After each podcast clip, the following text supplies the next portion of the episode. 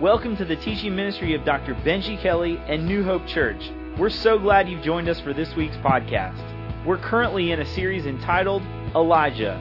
From the Kerith Ravine to the top of Mount Carmel, Dr. Kelly is currently leading us through 1 Kings as we discover some amazing truths associated with the prophet Elijah. So grab your pen and paper because here's Dr. Kelly with this week's podcast. How are we doing today, church?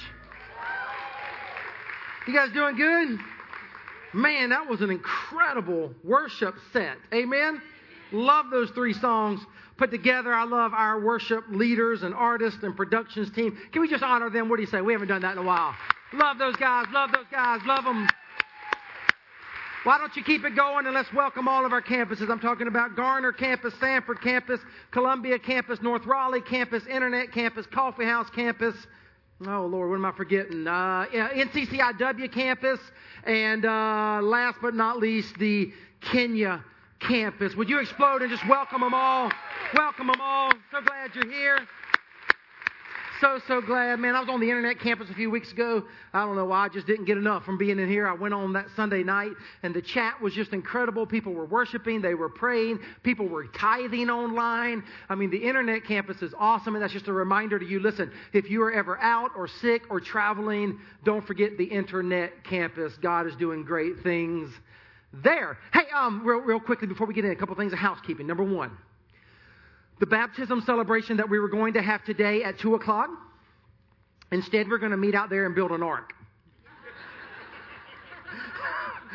I mean, who is freaking sick and tired of the rain on the weekends, man? And I normally don't complain about things like that, but it is getting old. Um, but listen in, listen in. Uh, the baptism celebration today that was scheduled for 2 p.m. is now next Sunday at 2 p.m. And so here's the deal because we had all kinds of activities, man. We had water slides and water games for kids and loco pops and snow cones and music and food. And I mean, it was just going to be a big party. And even if it's not raining at 2 o'clock, the weather's just not conducive. I mean, it feels like the fall, right? And so I, I trust that by faith it'll be hot next weekend. But anyway, um, next Sunday is the baptism celebration. And I think that's pretty cool because that gives some of you a chance to go ahead and uh, jump into the waters of baptism. You were a little on the fence, and that'll give you another chance to do that. Secondly, the free copies of all the messages the last two weeks. If you missed either of those Sundays, how about that? Did you enjoy that series by, by oh man, Robert Morris, The Blessed Life? Um, those are free in the Resource Center if you missed last Sunday, so, so go get that. And then the third and final announcement, and we're going to jump right in. I need to get everybody's attention right here, right now. Everybody look at me. Everybody reach into the chair pocket in front of you. Pull out the Connect card. The Connect card. And I want to ask, encourage, plead, and beg you to fill out this Connect card today. Oh, so I need to speak to some dudes in the house. Dude, the dude who's sitting there going, man, I don't fill stuff out.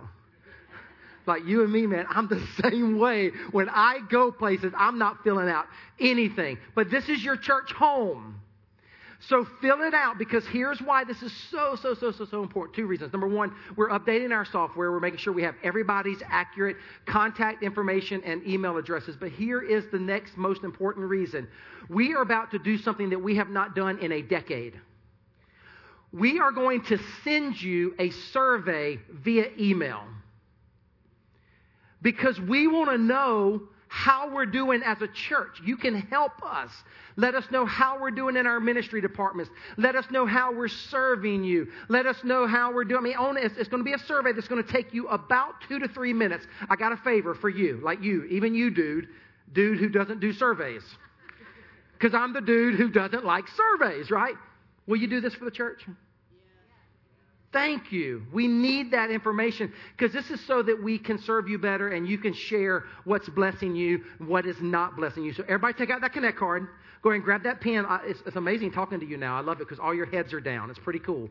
That's great. Don't lift them up, keep them down. And on the, on the part that says my contact information, fill out all of that information. If you're a guest, don't worry. I'm not going to come busting up at your door and, and, and, and, and just surprise you with a visit. I don't roll like that, okay?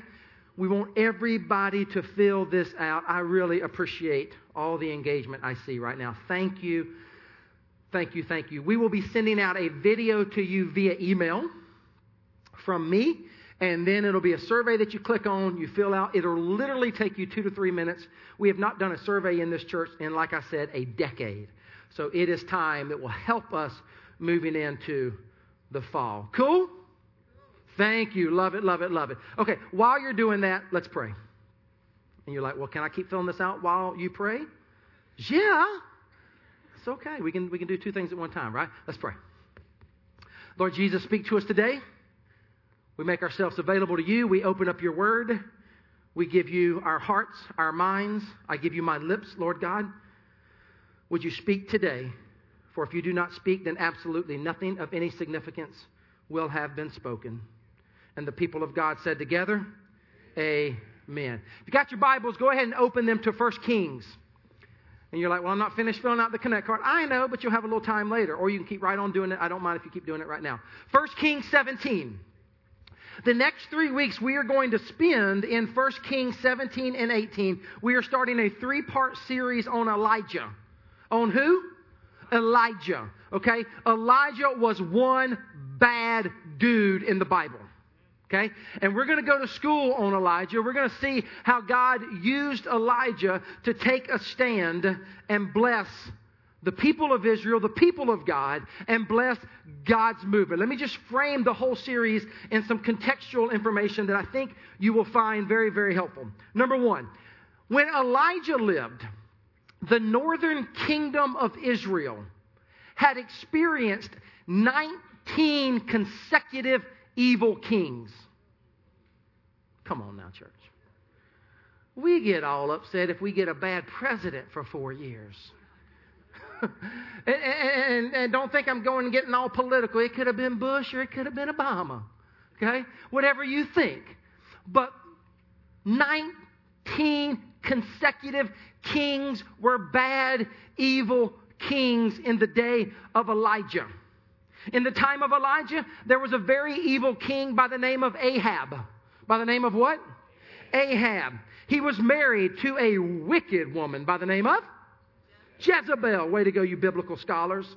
Some say she was the most wicked woman who had ever lived, and under their reign, the Bible says Ahab did more evil in the eyes of God than any other evil king before him. Now, during these days, idolatry was at an all time high. You will see next week as we study 1 Kings 18 that the idolatry culminated, if you will, will, with one bad showdown on top of Mount Carmel. It was a contest between the one true God and the God of Baal, the idolatry gods, the sexual gods, the fertile gods. Things had gotten so bad in Elijah's day that they would come into the temple of the Lord and in their sexual sin, claim that it was worship before God. It is in, yeah, exactly. It is in this context that God taps Elijah on the shoulders and says, I want you to take a stand for me.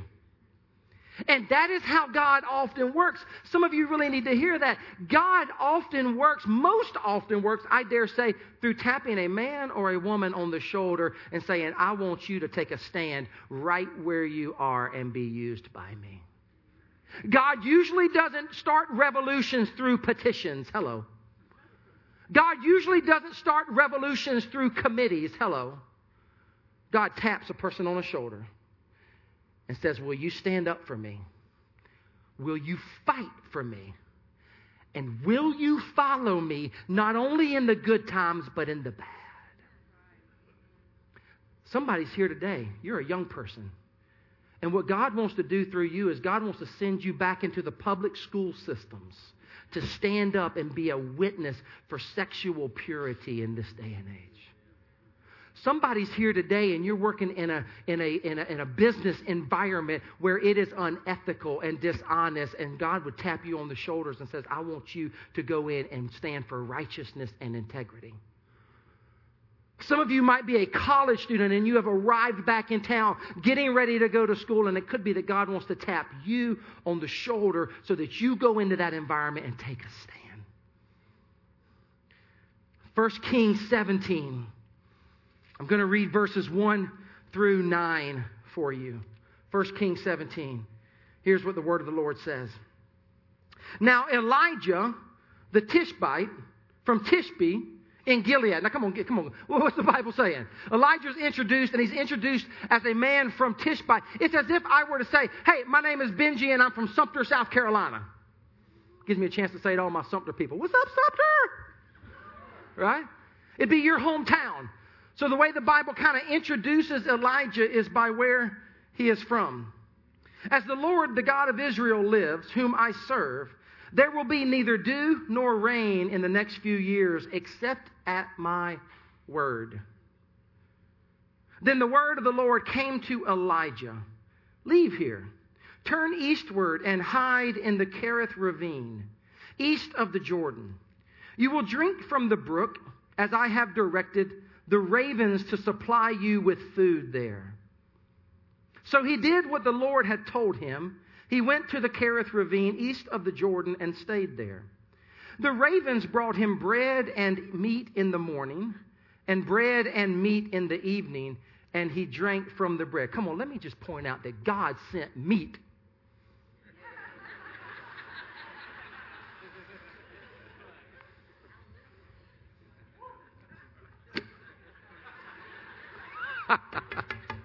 but I digress. God sent meat, glory to God on high. Amen. Hallelujah. Check it out.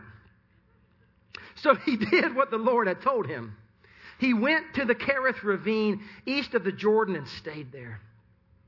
The ravens brought him bread and meat in the morning, bread and meat in the evening, and he drank from the brook. Verse 7. Sometime later, the brook dried up. Sometime later, what church? The brook dried up. You ever had a brook dry up in your life? Oh, we're going to go there today. Because there had been no rain in the land, then the word of the Lord came to him Go at once to Zarephath in the region of Sidon and stay there. I have directed a widow there to supply you with food. Powerful, powerful passage of Scripture in the Bible. If you're a note taker, take out that blue sheet, turn it over. You don't want to miss some of these things. Let me just keep framing the passage for you. First of all, we need to understand what does Elijah mean? Elijah means it comes from three words Elijah. Say it with me. Elijah. L E L. That stands for Elohim. That stands for God. I. It is the pronoun for I or my. Jah, Elijah, it stands for Jehovah. What Elijah literally means is that my God is Jehovah Yahweh. My God is what? Jehovah Yahweh. God starts to move in Elijah's life, and God actually does something that maybe you wouldn't expect, and maybe it's something that you've resisted all your life. God starts to send Elijah into an arena, into an environment of pain and loneliness and brokenness, because it is there that God is going to do a great work in Elijah's life so that God can do something through him later. Now, some of you that just, I, I went through it so fast, you're going to miss it. So let me slow down a little bit. Some of you desperately want God to do something through you. And what you have never been informed or what you have never embraced is that God wants to do something in you before He does something through you. Come on, church. God wants to do something in you before He can do something through you. I want to use the Kerith Ravine, if you will, as an analogy of the way in which God always does something in you before He does something through you. Another way of putting it would be like this God will often humble you privately before He will use you publicly. Hello. And in our culture, no one embraces pain. No one embraces humility. No one embraces uh, brokenness. But what I stop by to tell you today is that if you're going to allow God to do many, many great things through you, you have to learn that many times He will start doing something in you first. And sometimes what He does in you is painful. Sometimes what He does in you is bring about brokenness. In the Kerith Ravine, if you're taking notes, God teaches us the value of brokenness. The value of what, church? Brokenness. Write it in. God does something very unique to Elijah. He sends Elijah to a place called the Kerith Ravine. Repeat after me Kerith Ravine. Again, Kerith Ravine. Kerith Ravine. You know what it stands for? It stands for being cut off. Anybody like to be cut off? Heck to the no. It stands for anonymous loneliness. Anybody like that? It's no fun. Elijah, the man of God, who we get to sit back and watch for the next three weeks, stand up and fight as a man of God and be used as a hero of the faith. He first had to go to the Kerith ravine where he was cut off, where he had to learn to embrace or value brokenness. Some of you, some of us, were the same exact way. You resist the brokenness, and I understand that. You resist the trial, and I understand that. But the beauty of the Christian faith is that maturity comes when you start to understand that it is in the brokenness, it is in the valley, it is in the trial, it is in the Kerith ravine that God does his most powerful work so that we can then go out and be used by God. Amen. 20 years ago, I'm sitting in a little restaurant in Manning, South Carolina. If you've ever been on I 95 heading toward Georgia, Georgia, or Florida, you see Sumter, which is my hometown, and then you, you see Manning. Manning's about 30 minutes from Sumter. It's where I took my first job as a student pastor. I was a pharmacist major at the University of South Carolina. To be very, very honest with you, I took the job in ministry, A, because they offered it to me after I shared there one night, and B, I took it because I needed extra income to get through pharmacy school. I'm not going to try to dress it up any for you.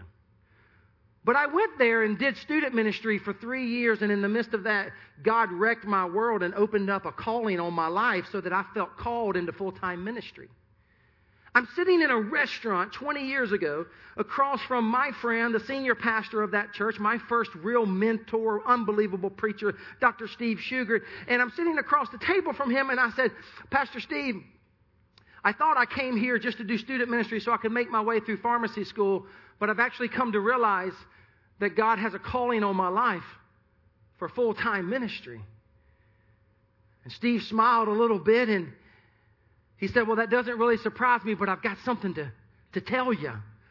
And he leaned forward across the, the table. And I leaned forward across the table. I thought he was about to say something like, Oh, God's going to use you. I thought he was going to say something like, People are going to get into heaven because of you. I thought he was going to say, Oh, you're going to love the ministry. It's glorious. And he leaned forward, and I leaned forward, and Pastor Steve Shugart said, God will use you. But first, he will break you.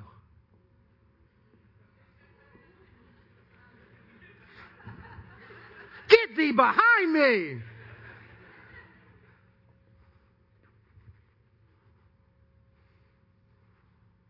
It was only a few years later that I came here to Durham, North Carolina, went to Duke University, where I stumbled upon this quote from the great A.W. Tozer, an amazing 19th century pastor, author, speaker. This is his quote. Look at this. Let this settle in. Watch this. It is doubtful that God can bless a man greatly until he what, church? Till he's hurt him deeply.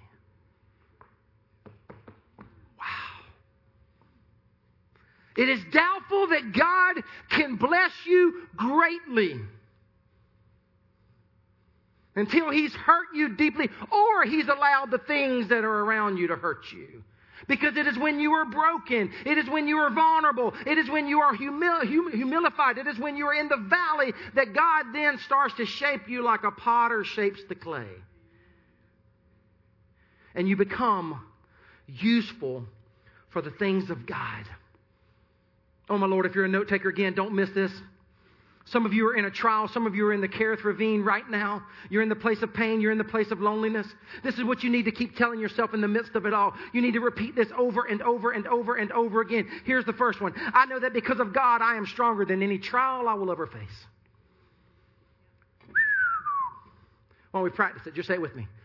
I know that because of God, I am stronger than any trial I will ever face. Again, I know that because of God, I am stronger than any trial I will ever face. That's point number one, but watch this. Check this out. Number two, watch this. I know that because of God, this trial will make me stronger for the journey ahead. Don't we read that one out loud? See how they work together? Ready, go. I know that because of God, this trial will make me stronger for the journey ahead. The first thing, church, God teaches Elijah that I would pray God would teach you and he would teach me today is to embrace the value of brokenness. Here's the second thing. In the Kerith Ravine, God teaches us the value of total dependence. Of what? Total dependence.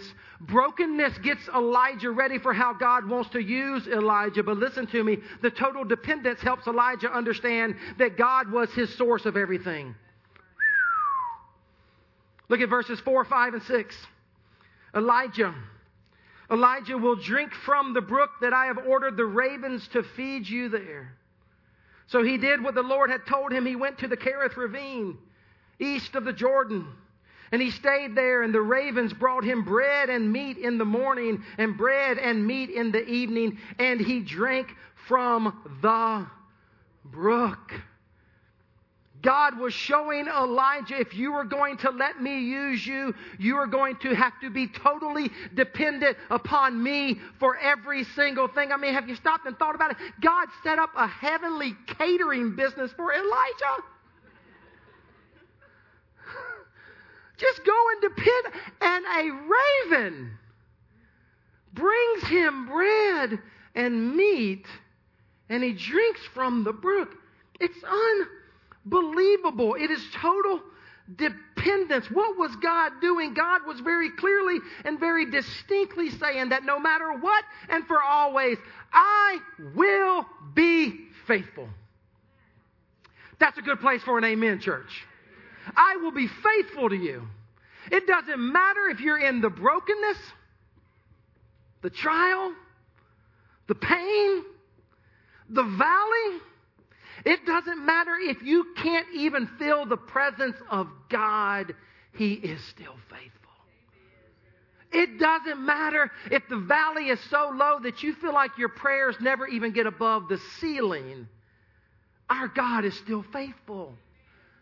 And God, listen to me, can and will meet your needs any way He wants, any time He wants, anyhow He wants. God is never early, God is never late, but God is always on time, church, meeting our needs. Reminds me of a single mom. She's single mom. She lives in this little house. She has a little, little porch patio area where she goes out every morning and she reads the Bible and she sings and she prays and she just loves the Lord Jesus. Well, she happens to live right beside an atheist. And the atheist cannot stand how she gets up in the morning and just whistles the morning away and sings and prays and reads the Bible. He cannot stand it. He gets so hacked off at her. But one month, there was more month than money left, if you know what I mean, for the single mom. And so she's out on the front patio porch area, and she's got a little heavy spirit that morning, and so she's praying, Oh Lord, I still believe you're good. I still trust your provision. I still know that you're going to provide food for us and especially for my children. I'm going to praise you even though I don't know how you're going to do it. And the atheist heard that and he goes, Oh, I got her now. The atheist decides that what he's going to do is he's going to buy groceries for her and he's going to put them on her front patio porch. She's going to praise God, and he's going to be able to show her God is not even real. So she goes off the bed, and he runs to the grocery store, gets a big old bag of groceries, sets them on the front porch. He can't wait for her to wake up the next morning. Sure enough, she wakes up the next morning. She runs out there with her Bible in her hand. She starts singing and praising the Lord. Oh, thank you, Lord. Thank you for providing for my family and sending us food. We knew you would. We praise you, Lord. And the atheist jumped out from behind the bushes and said, I got you. You think God brought you those groceries, you fool. When you went to bed last night, I bought those groceries and put them right on your front porch. She paused for a moment. She looked down. She goes, Oh, thank you, Lord, for meeting my needs. I knew you would do it. I just didn't know you'd use the devil to do it. right? Ours is a God who can meet our needs any way he sees fit. Can I get an amen? That is who God is. In the Kerith Ravine, hear me out, church. God teaches us the value of brokenness. Secondly, God teaches us the value of total dependence. That is what Elijah had to learn. Elijah had to go and trust. And in doing so, God met his every need. Not his every want, but his every need. Here's the third thing God requires, help me out, what is it? Help me out. Unconditional, what is it? Obedience. God required that Elijah would unconditionally obey the word of the Lord. There's isolated pain, that's brokenness. There's total dependence, and then there's unconditional obedience.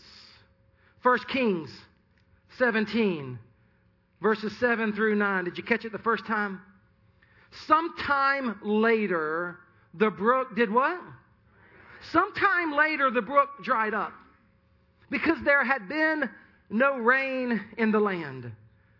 Then the word of the Lord came to him Go at once to Zarephath in the region of Sidon and stay there. I have directed a widow there to supply your food. And right then and there, Elijah was faced with a decision. Will I stay where I am, where God is clearly meeting my needs and feeding me every morning and every night? Or will I leave where I am and go obey God and move somewhere else? In my mind, I can hear Elijah just starting to think, okay, God, where are you? What's the purpose of being here? You gave me water from the brook. You sent a raven to feed me. Why are you going to send me? And the brook dried up, and Elijah had to face decision time. Some of you are sitting here today, and your brook has dried up. And God's leading you to take steps and move in certain directions. The question will be this Will you unconditionally obey the Spirit of the Lord? Will you unconditionally obey what you know in your heart or what God has spoken in your word? Will you obey God and follow His direction? Some of you are here and your friendship brook has dried up. Someone has stabbed you in the back, and you're a little lonely and hurt.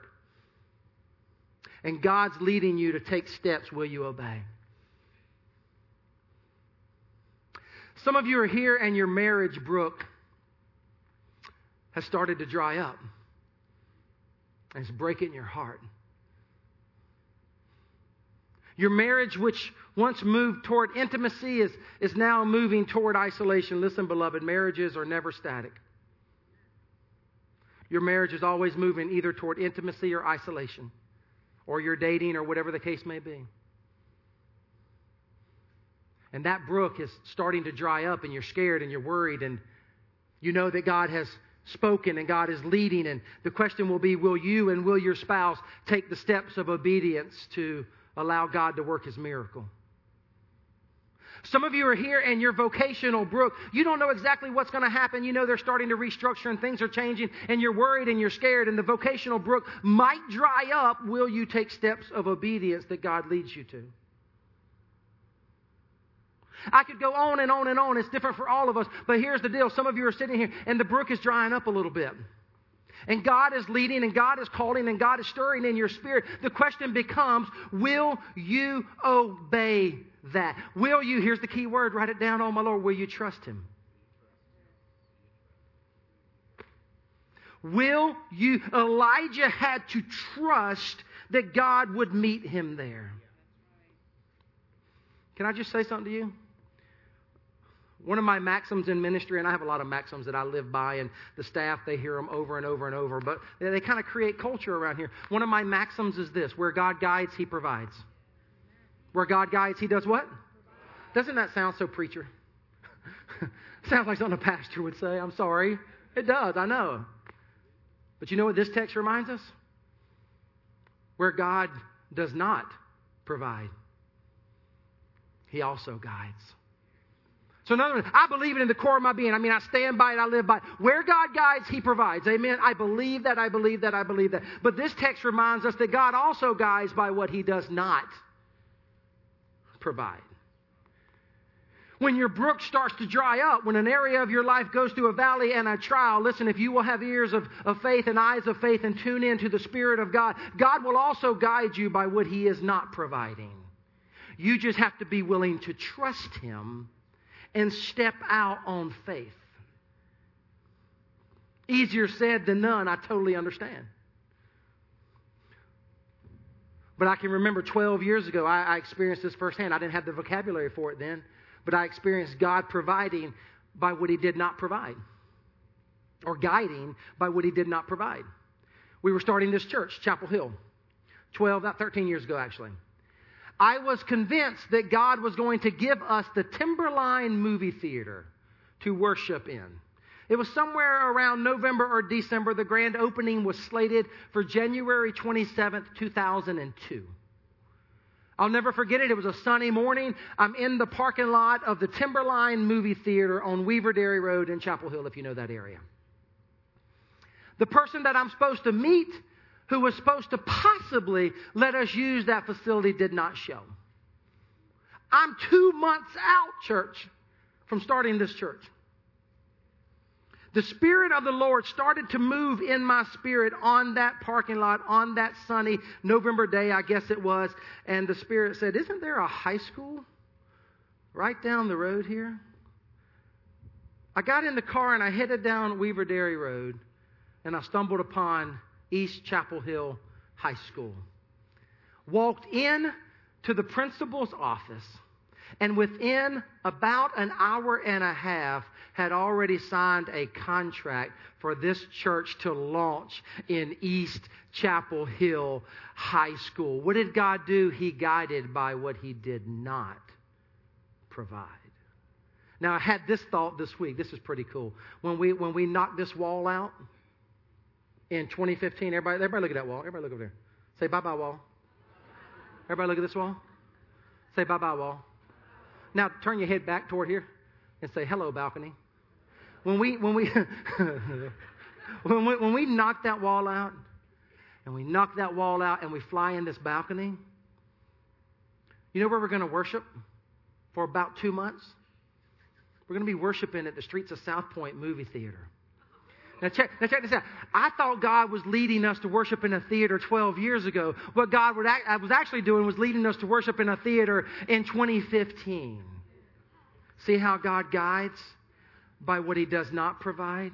See how God is never early. Come on, church. God is never late, church. But God is what? God is always on time. If you believe it, praise the Lord. He is good. He is good, church. He is good. When the brook dries up, what do you do? What do you do? Next week, here's what's cool. Don't miss next Sunday. Next Sunday, I'm going to preach on 1 Kings 18. It is the most epic battle scene in the Old Testament. Elijah is about to whoop up on some rear end and take names. I'm talking, it's bad. I mean, it is a bad passage with a bad man of God. But you know what? The victory that we see in 1 Kings 18 was set up by Elijah's obedience in 1 Kings 17. Hello. Oh, my Lord, if you're a note taker, please don't miss this. Your future victories will be set up by your present obedience. Your future victories, and you all want victories. I want victories. Your relational victories your vocational victories, your physical victories. Hello. Spiritual, you name it. Your victories tomorrow will be set up by your obedience today. And here's the problem just like people want God to do something through them, but they won't allow God to do something in them. Come on, come on, come on. In the same way, people want God to give them victories tomorrow, but they're not willing to be obedient today.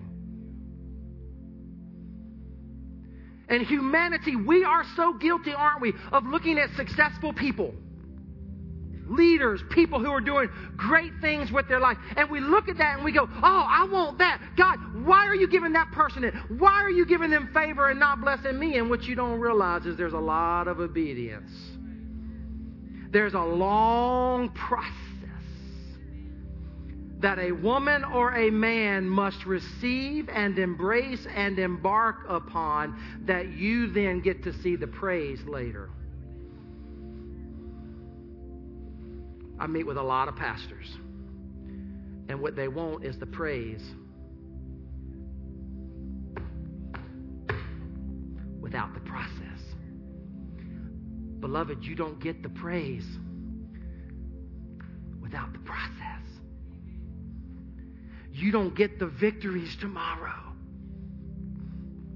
without the obedience today.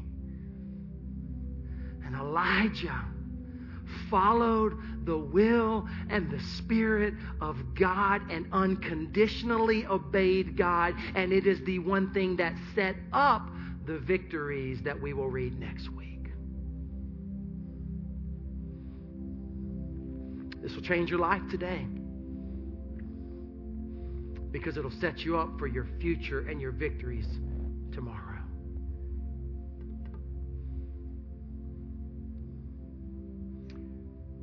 And as I look at Elijah and I think about his life and these three things that we learn from him this value of brokenness, this dependence, I mean, total dependence, and this uncontrollable obedience. You know what blows my mind? It is the very same thing we find in the life of Jesus.